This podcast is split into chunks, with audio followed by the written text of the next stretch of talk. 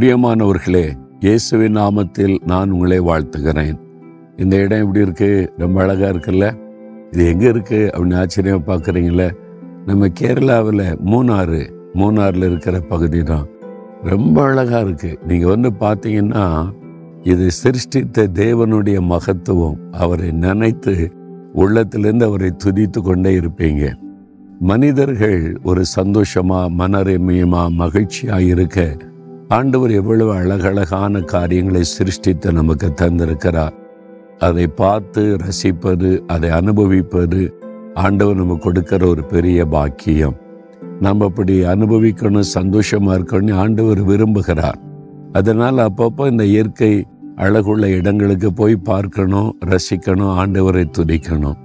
சரி அதெல்லாம் இருக்கட்டும் ஆண்டவர் எங்களுக்கு என்ன வார்த்தை சொல்றாரு அப்படின்னு தானே இப்போ கேட்குறீங்க? நூற்றி இருபத்தி ஓர சங்கீதத்தில் ஆறாவது வசனம். ஆண்டவர் சொல்றாரு பகலிலே வெயிலாகிலும் இரவிலே நிலவாகிலும் உன்னை சேதப்படுத்துவது இல்லை. பகல்ல வெயில் இரவிலே நிலவு. இல்லை? இந்த ரெண்டு காரியம் நான் நினச்சி பார்த்தேன் வெயில் ஒரு சேதத்தை உண்டாக்குது. இல்லை?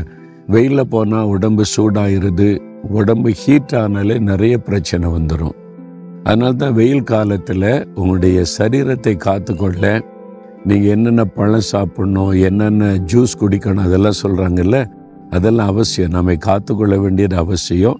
வெயில் வந்து பெரிய பாதிப்பை உண்டாக்குகிறாரு. ராத்திரியில் அப்படின்னு நினச்சிங்கன்னா நிலவு வெளிச்சத்தில் போனாலும் நிறையா மாற்றங்கள் இந்த உலகத்தில் நடந்து கொண்டிருக்கிறது. சில சமயம் பனி பெய்யும் குளிரான காரியங்கள் சில தாக்கங்கள் நம்முடைய சரீரத்தில் உண்டாக்கிவிடும். அப்போ பகல்லையும் ஆபத்து இருக்குது இரவிலும் ஆபத்து இருக்கிறது. இது கண்ணுக்கு தெரியாத ஆபத்துகள். ஆனா ஆண்டவர் சொல்றாரு அது உன்னை சேதப்படுத்தாதபடி நான் உன்னை காத்து கொள்ளுவேன் அது உன்னை சேதப்படுத்தாது. நீங்க இதை விசுவாசிக்கிறீங்களா? நான் வெயில நடந்தாலும் அது என்னை சேதப்படுத்தாது. நான் இரவு நேரத்தில் பிரயாணப்பட்டு நடந்தாலும் என்னை எந்த காரியமும் சேதப்படுத்தாது. ஆண்டவர் எனக்கு வாக்கு கொடுத்திருக்கிறார். என்னால் பகலை சிருஷ்டித்தவரும் அவர்தான் இரவை சிருஷ்டித்தவரும் அவர்தான். சூரியனை உண்டாக்கினதும் அவர்தான் சந்திரனை உண்டாக்கினதும் அவர்தான். இஸ்ரேல் மக்களை நாற்பது வருஷம் வனாந்தரத்தில் ஆண்டவர் நடத்தினாராம். முப்பது லட்சம் மக்கள். அதுல சின்ன கை குழந்தை இருக்கும் சின்ன குட்டி பிள்ளைகள் இருப்பாங்க வாலிபர்கள் வயோதீபர்கள். அவங்கள வந்து நடத்துகிறார். அந்த வனாந்தரத்தில் நான் பார்த்துருக்கிறேன்.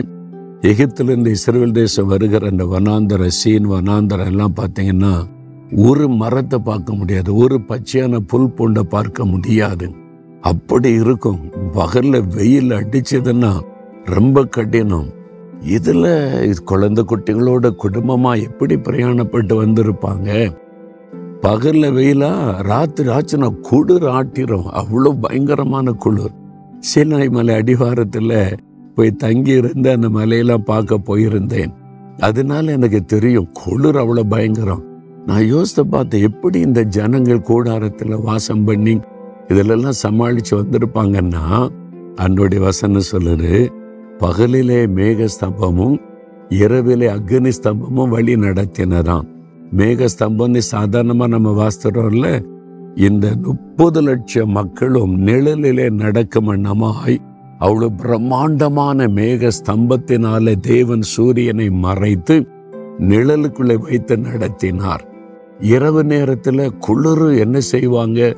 வழி எப்படி தெரியும்? அக்னி ஸ்தம்பம் ஒரு நெருப்பு ஸ்தம்பமாய் மாறுகிறது. முப்பது லட்சம் பேருக்கு வெதுவெதுப்பான சூழ்நிலை உண்டாக்குது. எந்த ஆபத்தும் இல்லாதபடி வெளிச்சத்திலே நடக்க செய்கிறார். எவ்வளவு அற்புதமான தேவன் பார்த்தீங்களா? அதே ஆண்டவர் தான் சொல்றார் என் மகனே மகளே பகலிலே வெயிலாகிலும் இரவிலே நிலவாகிலும் உன்னை சேதப்படுத்தாது. உன்னை யாரு சேதப்படுத்த நான் விடமாட்டேன்னு ஆண்டவர் சொல்லுகிறார். நம்ம மேல அவ்வளவு அக்கறையும் அன்பும் உள்ள தேவன். ஏன் பயப்படுறீங்க? ஏன் கலங்குறே பகல்ல வரக்கூடிய ஆபத்து இரவில் வரக்கூடிய ஆபத்து பொல்லாத மனிதரால் வரக்கூடிய ஆபத்து பொல்லாத ஆவிகளால் வரக்கூடிய ஆபத்து கண்ணுக்கு தெரிகிற ஆபத்து தெரியாத ஆபத்து வேலை செய்யற இடத்துல இருக்கிற இடத்துல ஊழி செய்யற இடத்துல எவ்வளவு ஆபத்துகள் அப்படின்னு நினைக்கிறீங்களா? ஒன்றும் உங்களை சேதப்படுத்த முடியாது. உங்களுக்கு விரோதமாக எழும்பெல்லாம் போராட்டங்கள் நெருக்கங்கள் உபத்திரவத்தை கொடுக்கல உங்களை சேதப்படுத்த கத்தர் விட மாட்டார்.